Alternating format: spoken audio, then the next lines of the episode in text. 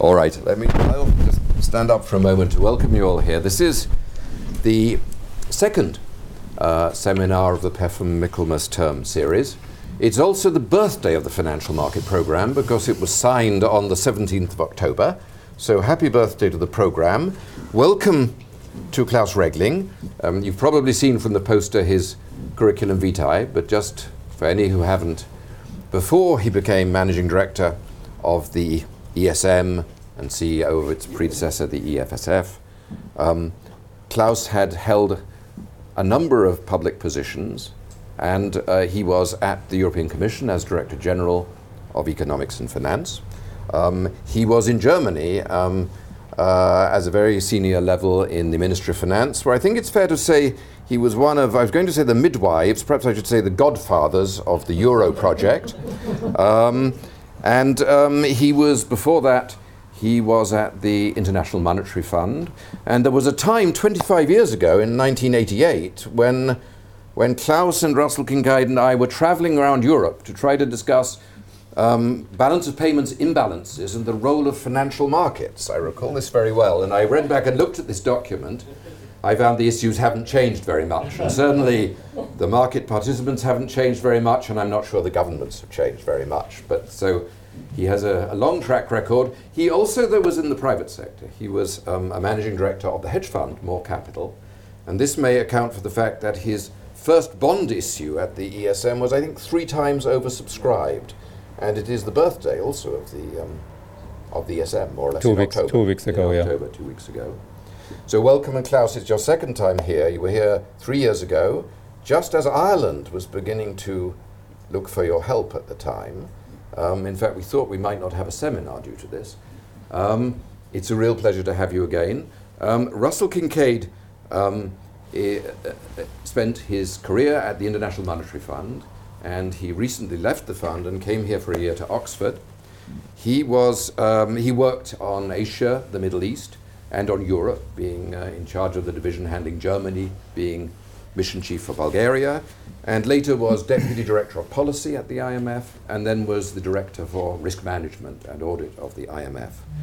Um, so it's, it's, it's Klaus, Klaus's job is to solve crises, and Russell's job was to warn the fund not to lend to countries that could anyway pose difficulties, I think. So this was a, a fine, fine prospect. Now, just a quick word of housekeeping. Um, as you can see, this is being podcast, and that means that you can't unfortunately ask questions during Klaus's presentation. You can't interrupt him, you really shouldn't heckle him. Um, because um, you have not, you are not consenting adults. You have not signed the consent form for the podcast. The podcast will be cut after, Ru- after Klaus has spoken, and that means that Russell's, uh, Russell's questions and Klaus's answers will be under the Chatham House rule, and the discussion will be under the Chatham House rule. So that's when everybody can let their hair down, so to speak. Can I just also say, um, it is not yet confirmed whether there will be a seminar next Monday evening, because there is a remaining question mark when Paul Tucker will fly to spend his year at Harvard. And judging by this morning, the, fight, the flight had not yet been settled. And so we will send round a notice in due course saying whether there'll be a seminar next Monday. If not, then we will resume in two weeks' time with a seminar with a speaker from the European Central Bank. With that, I'll hand over to Klaus. Okay, thank you very much. Max, first, congratulations on the first anniversary of the program. Um, nice to be here, and nice to be here second time. Thanks for inviting me. Particularly nice to sit here with Max and Russell because, as Max said, we have a, a common past. He was too modest, of course. He was the boss when I arrived in that division in 1985. Russell was his deputy. Um, so I had to catch up um, a few years later. Then Russell moved in the IMF and I could take his position. So, but well, we had very three and a half very intensive years together. People forget that those were the days of the Latin American debt crisis. Um, and um, we had to work on that. That was the task of the division. And sometimes it's useful to think back of what happened then, what were the solutions. It's probably a sign that we are getting too old that um, many of the actors today don't remember. Uh, maybe I shouldn't have said it because it's online. So, um, okay. Um, let me go through my presentation, and I'm sorry that Max um, didn't allow you to interrupt me, but you can do it all afterwards. Um, yes, and I hope everybody can read this, also in the back. So, um, obviously, policymakers today who deal with the European crisis and European issues have two, two issues to deal with. Um, they have to stabilize and continue to stabilize the current um, situation, and they have to think about the future, how to complete monetary union, how to make sure that either there is no crisis, although one should be very careful with such a statement. We know there will always be a crisis somewhere. It's part of our economic system, but that the crisis doesn't happen too quickly, the next one, and it's not too serious. Um, we are working on that. I know the impression around the world, inside Europe and outside Europe, I'm sure also in Oxford, is that we have not done a very good job, that things are very much ad hoc, no comprehensive strategy, often acting too late. I think that is the predominant um, perception. Some of that is true, but still, um, looking backwards, what happened the last um, three years or so, um, one can discover that there is a consistent, comprehensive strategy. And I admit it's not easy to discover it, but that's why I want to guide you through that a little bit.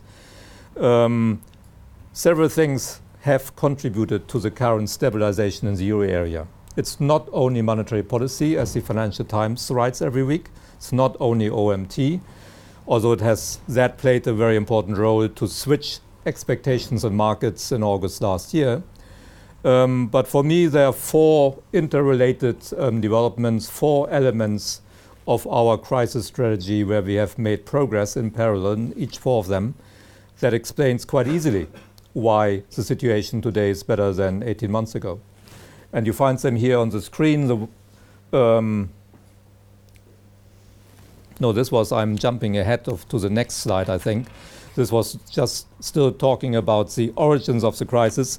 But I think I, I will skip that and I will go to these um, elements of our strategy, um, four elements.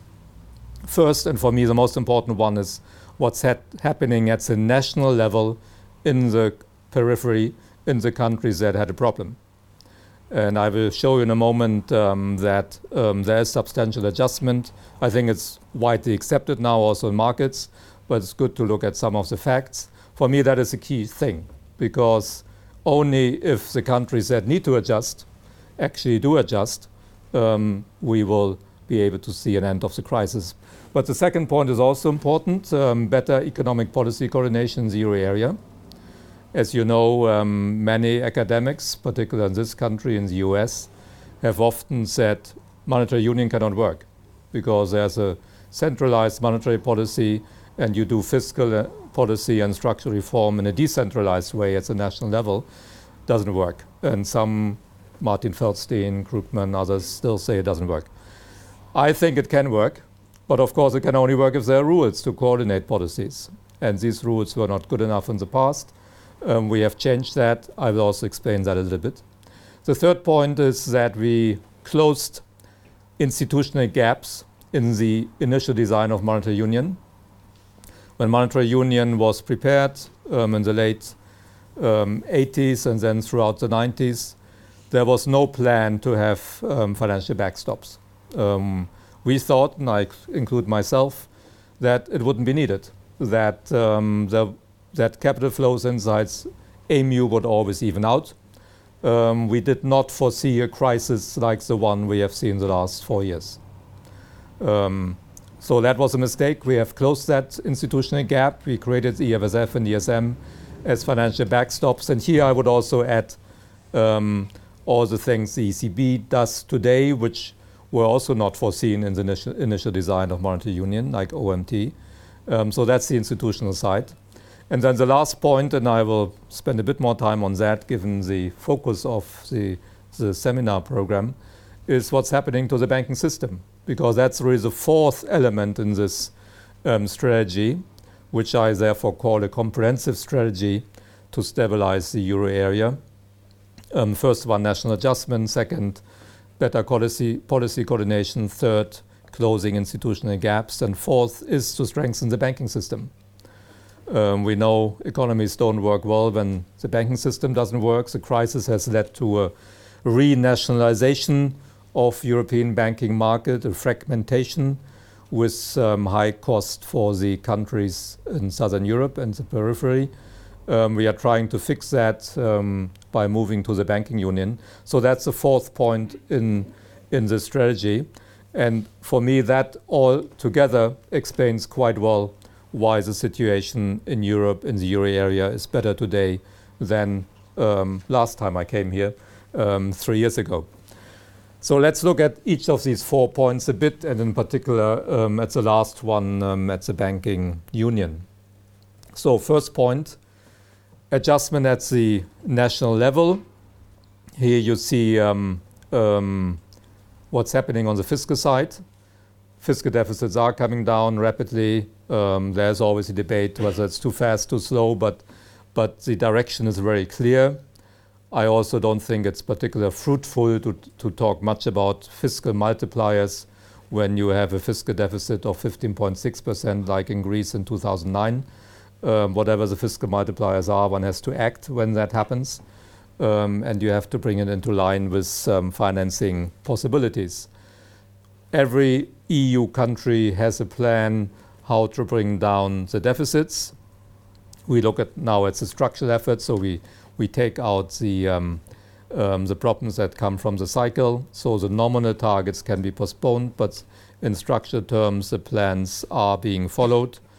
Overall, it's actually quite good. You see on the right hand side that in the aggregate, the deficit of the euro area is only about half what you see in the UK, US, and Japan. So it's working, it's moving in the right direction. Competitiveness, the other big macroeconomic problem that you saw in the euro area accumulating during the first decade of monetary union. There we also see significant progress. You see here on the left hand side how the unit labor costs um, developed in southern European countries and in Ireland. They moved up strongly um, since 2000 or 1999, the beginning of monetary union. The bottom line, the thick blue line, that's Germany, just as a reference point. And so you could also say Northern Europe, and you see that in the peak mm-hmm. in, in, the in 1998, the gap between Southern Europe and Northern Europe was 45%. That was the result cumulative um, of the first um, decade of monetary union. That was not sustainable. Um, you saw the result um, when you look at the right hand side, the current account deficits. Um, they reached, um, in some cases, 10, 15, 18% of GDP. Again, not sustainable, had to change. Interesting, the turning point came in the first quarter of 2008 in some countries. Um, so well before Lehman. And that was a result of um, work from the bodies that are in charge of supervising, monitoring the economies, the Commission, um, a bit also IMF and OECD. Um, Max was at that time with me in the Commission, and we saw this happening, of course. We were not totally blind. But it was the time of the great moderation, um, and some of our famous colleagues thought cycles had disappeared from economics and all these things. So it's all a bit weird today, but uh, those were the days. Um, so the turning point was there already in 2008, and since then there's a lot of progress. Not in Italy, by the way, which is the yellow line, but clearly the countries that borrow from EFSF and ESM are making progress. Conditionality works people who come from the IMF, and there are several here, know that very well. Conditionality works. Um, um, it takes a while to see it, but it always works. Um, and you see it certainly now in Greece, Portugal, Ireland, Spain, and we will also see it in Cyprus soon. Very clearly here on the competitiveness side, improving, current account deficits disappearing. Um, several countries are back in surplus also for cyclical reasons, obviously, um, because imports are collapsing, but exports are also growing. Like Spain, exports are up 11% year over year. So these economies are rebalancing. So we see a rebalancing inside each country towards the external side, and that's the only way. and we see a rebalancing inside monetary union, so the problems are disappearing slowly. Also, these programs in, in Greece, Portugal, Ireland um, have not only the macroeconomic component of cutting deficits, um, they have very strong structural components, um, very painful also for people who have to give up privileges.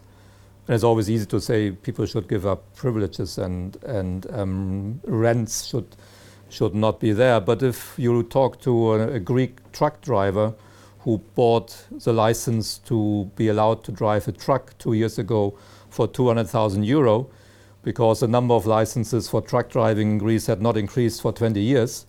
Um, that's why it's very expensive for the economy. It was cheaper to fly something from Frankfurt to Athens than trucking it from Thessaloniki to Athens. So the truck driver who bought this within the old system, he put all his savings in there. And if you tell that truck driver today, no, no, there are no more licenses, the guy will not be happy. So structural reforms are painful, just like um, fiscal adjustment is painful when it means that civil servants and pensioners have to give up 30 or 40 percent of their income. But it is working. It's painful, but it's working. So that was the first part.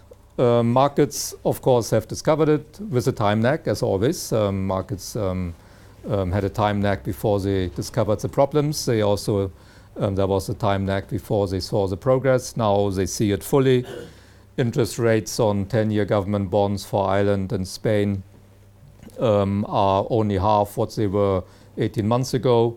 Also, um, Portugal, Ireland, Spain have been able the last few months to issue 10 year government bonds again.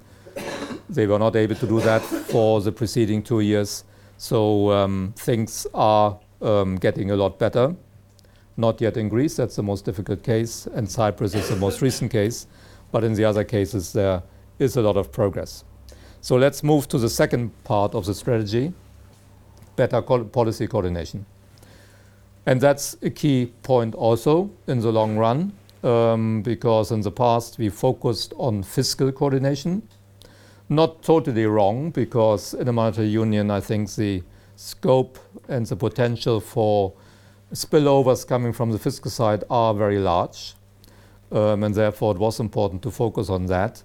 But first, um, not every country followed strictly the rules, including big countries like Germany and France in 2003 when they ignored um, the rules. And secondly, it was too narrow, too narrowly defined. So what has happened now um, during the last two years is that the rules of the Stability Pact have been tightened. They have been made stricter. They have also been put into different formats. And I will not go into all the details because um, that would take too much time. Um, but they are clearly stricter. There's much less room for political interference. And there it's important to realize that the modalities for voting um, on in this process of um, the Stability and Growth Pact, the voting modalities were turned around. Um, in the past, like always in the EU, a proposal from the Commission needs a qualified majority in the Council to become European law. In the future, for the different steps of the Stability Pact, it's sufficient um, that, or for a European Commission proposal to become law, um, that will happen unless there's a qualified majority in the Council against the Commission proposal. And that's a complete change and strengthens the role of the, of the Commission very much, uh, makes the Commission much stronger. And most of the time, the Commission has been on the right side um, when we think about um, their proposals in the context of the Stability and Growth Pact and, and fiscal adjustment. So, much tighter rules, less room for interference.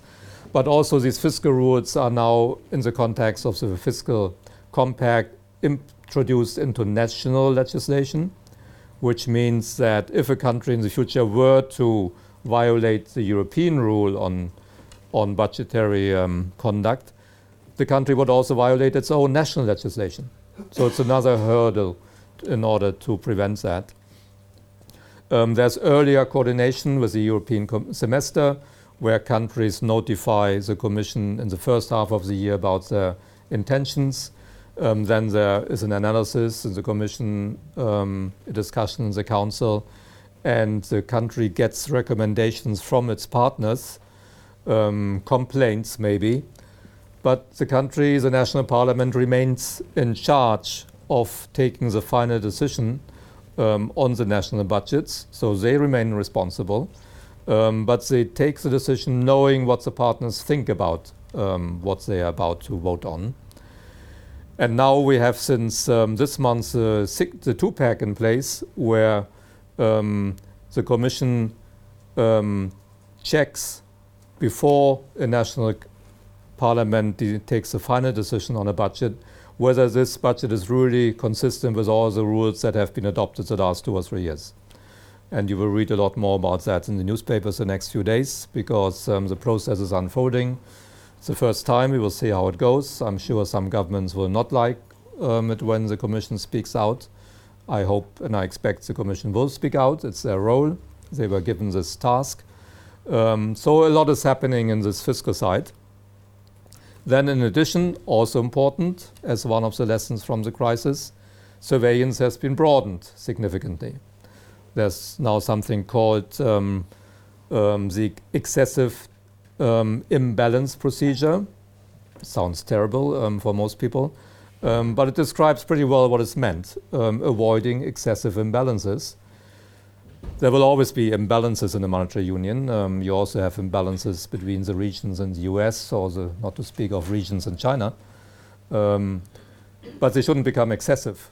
Um, um and in this procedure, now very systematically, the Commission, the ECB, the ministers, the finance ministers will look at um, other areas beyond fiscal um, that can also lead to problems if they get out of control like credit bubbles, real estate bubbles, um, excessive deviations in competitiveness, um, um, current account imbalances, and all these things. Um, so, in a much more systematic way, all these broader macroeconomic variables are being monitored. Then the Commission, if necessary, can make recommendations to the Council. The Council has to vote on that, um, give it to the country concerned. And if repeatedly a, country um, does not follow the recommendations, there can be sanctions. So let me stop here because one can talk forever about this, um, improved framework, but it isn't the important second element of the response to the euro crisis. The third one, as I already mentioned, is closing institutional gaps. Um, there was nothing like the EFSF and the ESM when the crisis broke what we have done now, we have imported um, the um, approaches that the IMF has used successfully the last few decades globally into Europe. Um, many people don't realize that, particularly in my own country, when I talk about this, they think this is completely new and we are giving money away and um, forget that the IMF has done very similar operations um, in, in all continents during the last um, 40, 50 years, quite successfully, never lost money. Um, so we have imported many of those approaches. So the main task of EFSF ESM is to finance macroeconomic adjustment programs. We can also, like the IMF, support precautionary arrangements. We haven't done it yet, but we have the instruments. Then we can do things that the IMF cannot do. Um, we can do indirect bank recapitalization. The IMF cannot um, support specific sectors of the economy. We could also intervene in the primary and secondary bond market. Um, we haven't done it, but we have the instrument, and it's particularly important in the context of the ECB's OMT. The instruments are available, so it goes beyond what the IMF can do, but the core business and most of our programs are very much like IMF programs, where we provide the financing. The conditionality, as you know, is negotiated by the Troika which includes the European Commission, ECB, and IMF. Where we are also different from the IMF, and that's why we are clearly not a European Monetary Fund, is that we have to organize the money first before we can lend.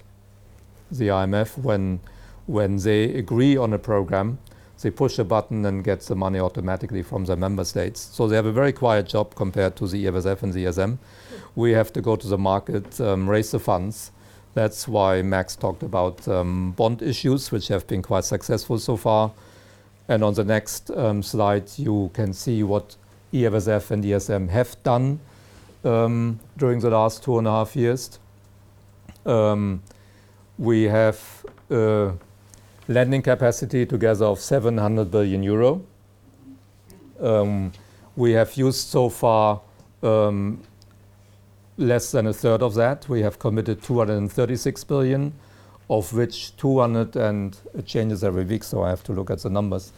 We have disbursed 215 billion euro.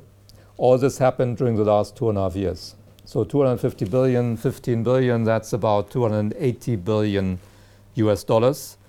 The IMF has total claims outstanding of about 140 billion US dollars, so only half of what we have done in two and a half years. So much for the criticism that we often heard in Europe that we are not doing enough.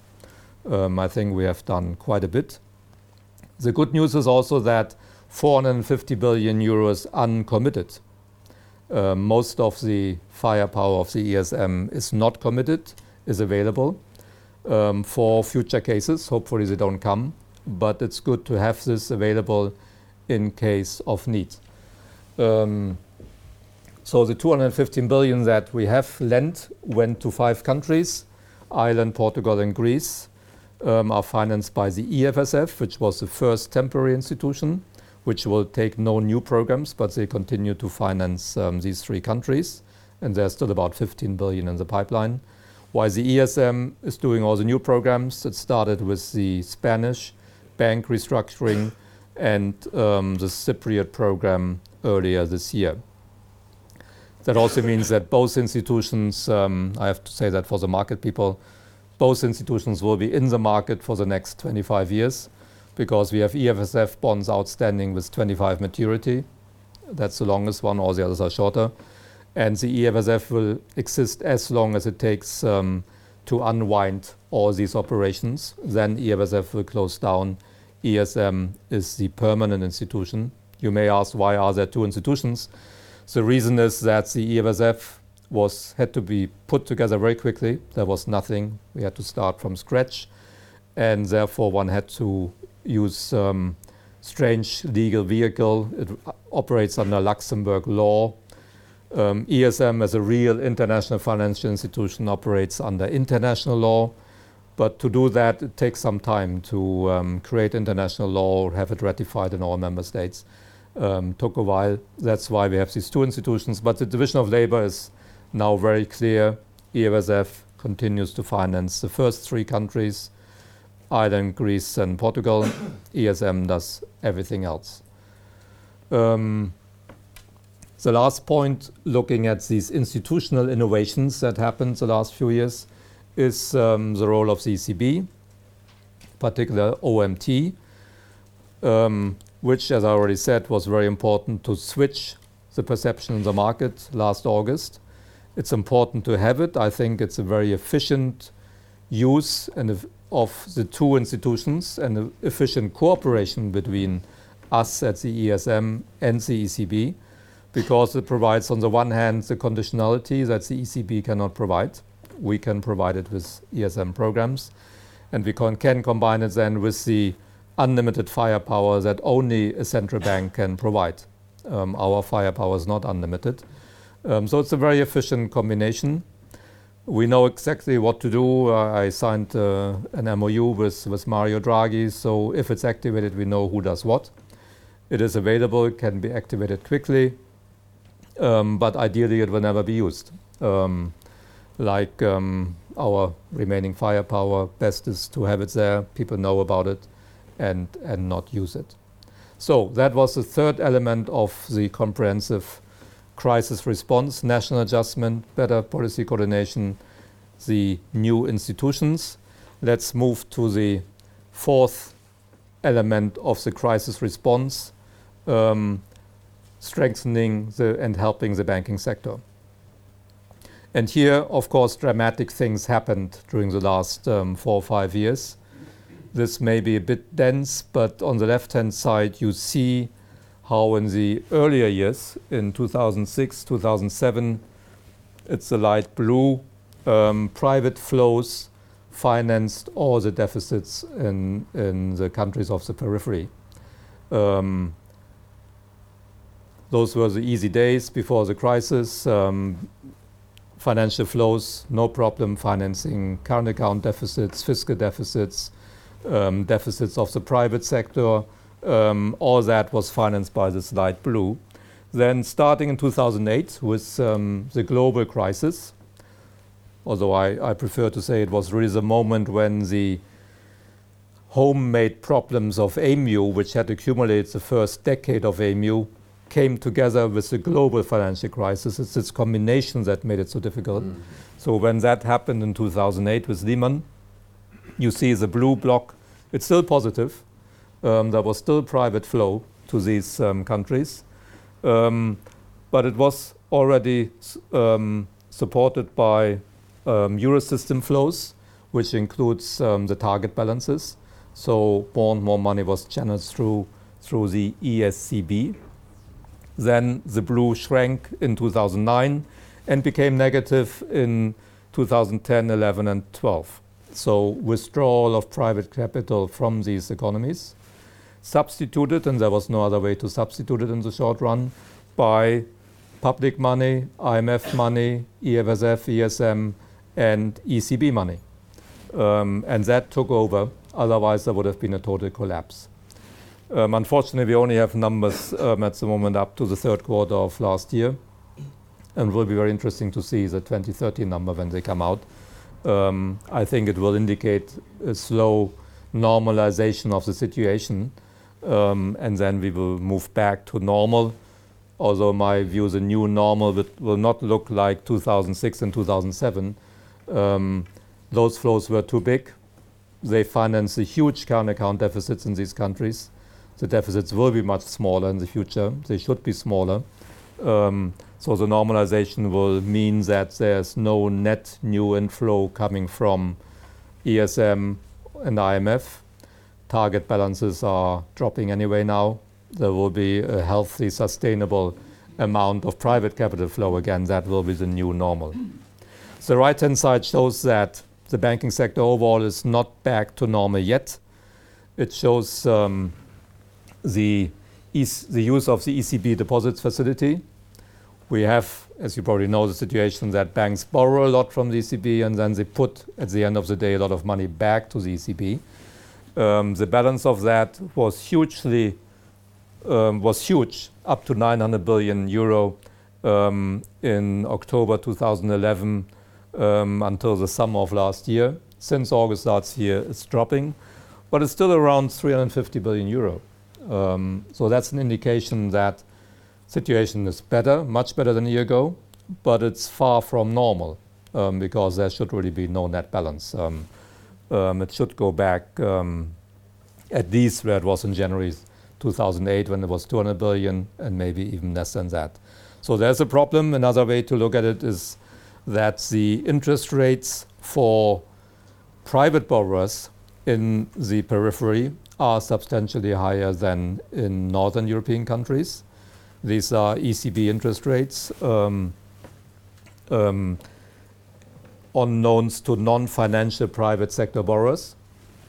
And you see a difference of three, four percentage points, um, which is very painful, of course, for these countries, because these are the countries that are going through adjustment anyway.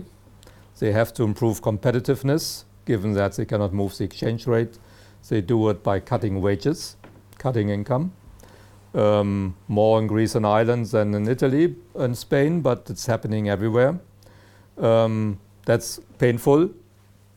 If now certain corporates um, have capital costs that are significantly higher than the capital costs that their competitors have a few kilometers or miles further north because there's a border in between, then what can they squeeze? They have to squeeze again labor cost on top of what they are already doing. So that's not nice for the people who want to earn a decent living, but it's also bad for domestic consumption and, and domestic demand. So um, there's a risk that GDP drops further. So this is not healthy. Um, there can be some differentiation, but it should be um, based on creditworthiness, not on geographical um, location. So these when you look at these two charts that describes the problem, um, that's more or less what politicians also discovered the summer of last year. The first two and a half years of the crisis, they had focused on the fiscal side, on debt levels, on competitiveness and current accounts. And they saw the summer of last year that all these things were moving the right direction. It was not over, but it was moving the right direction. While here on the banking side, financial markets, and um, looking at interest rates, looking at how much money was channeled through the ESCB, um, the problem was getting worse. And that's why, to the surprise of some, in the summer of last year, all of a sudden the word banking union appeared in the communiques of euro area summits. Um, I can tell you it was not so easy to explain all this to top politicians because normally this is beyond their radar screen. Um, but they realized that there was a problem, and that's why um, banking union is now on the top of the agenda. It will again be there the end of the week when there's the next summit in Brussels. And banking union has three objectives. First, to limit this fragmentation um, in the financial markets to the minimum possible. Second, to break the sovereign um, bank link. And third, to protect taxpayers. So what has happened in this area? Um, we have already um, for some time established additional new institutions for um, super for financial market supervision for banks, insurance companies, um, securities markets. We also created the ESRB, European Systemic Risk Board, which is really an interesting um, um, institution, not well known in the broad public, but you probably all know about it. Other countries also drew the conclusion from the crisis that macroprudential risks had been ignored or not, not um, monitored appropriately. Max and, and Russell have written a paper on that. Um, so now people have woken up. Um, they know that this is potentially very important to prevent the crisis. ESRB does it in the euro area. And I think for the euro area, it's even more important than for a country the US has created a similar body in the UK. But in the monetary union, where monetary policy is not available in any country specific way, um, supervisory tools can be particularly helpful because supervisory tools in a monetary union remain available at the national level. They can be used to address, to address national problems. For example, five years ago, when the Irish real estate bubble was getting bigger and bigger, the Irish supervisors could have intervened. They had the instrument. They could have said the loan value ratio um, should be no higher, no more than 80. Typically, in Ireland, like in this country, in the US, um, banks financed 110% of um, the purchase price of a, of a real estate project. So the Irish supervisors could have used that and could have stopped that. They didn't do it. But there was also nobody in Europe who told them to do that and that's my expectation that the ESRB will, will play that role. We also, of course, um, Europe is part of what's happening globally in Basel, um, the G20, so Basel III is being implemented. Um, um, in preparation of that, banks are increasing their capital. Last year alone, European banks increased their capital by 250 billion euro. Um, and doing that and some deleveraging, the core tier one capital ratios all moved to 9% or higher. So a lot of progress with the European banks. Um, and we continue with our regulatory framework um, um, in the European Union on the different um, capital adequacy directives. We are discussing BRRD, which stands, but I get to that on the next slide. I explain a bit what all these these acronyms mean. Um, and we are moving towards banking union, which has um, these different components. Um, banking union, as you know, the first part has been agreed. The single supervisory mechanism, SSM, will be taken over by the ECB and will be operational in about a year. The single resolution mechanism is still under debate, um, under fierce debate actually, um, different views on this. Not surprising when you have 17 countries and a commission, um, there are different views. Um, I'm sure there will be a solution found the next few months, but I cannot tell you tonight which one. Um, direct bank recap instrument is something that's directly linked to my institutions because here's the idea that on top of the instruments we already have at the ESM, I showed them on the earlier slide, we would also be authorized to give capital equity directly to just one bank, um, which would be in addition to our normal work. I, I have to recruit different staff who is able to supervise and restructure banks, sit on the board of a bank. Um, but this is um, broadly agreed by the euro area finance ministers. Um, however, we know that in some countries it's hotly disputed, um, particularly in Germany. It may well become subject of the coalition agreement between the two parties that may form the Grand Coalition in Germany, and we have to see what happens there. But it is one of the elements of the of the banking union.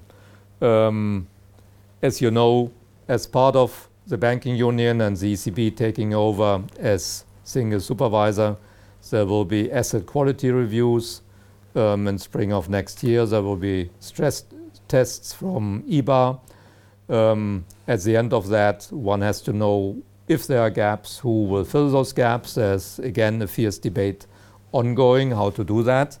Um, some people think that the ESM should be authorized to act as a financial backstop in this context, not only through direct bank recapitalization, but also as a backstop to the single resolution uh, mechanism and single resolution fund.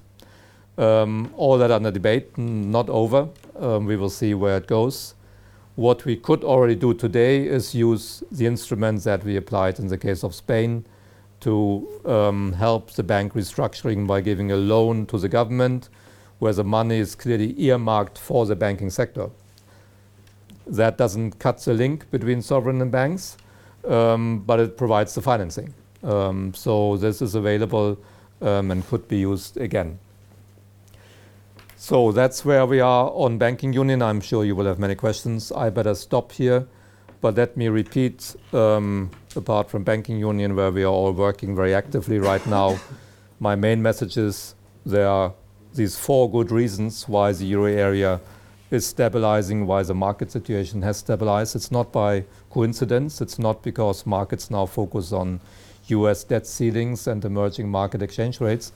Um, we have made good progress. At the national level, the adjustment is really there. It's not over, it must continue, but it's really there. The policy coordination is much stricter and much broader today than ever before. Thirdly, we have new institutions that are available um, um, to react to a crisis. And we are working fourthly on the banking union, which I think is an important um, part and complement to economic and monetary union. Thank you. Thank you very much.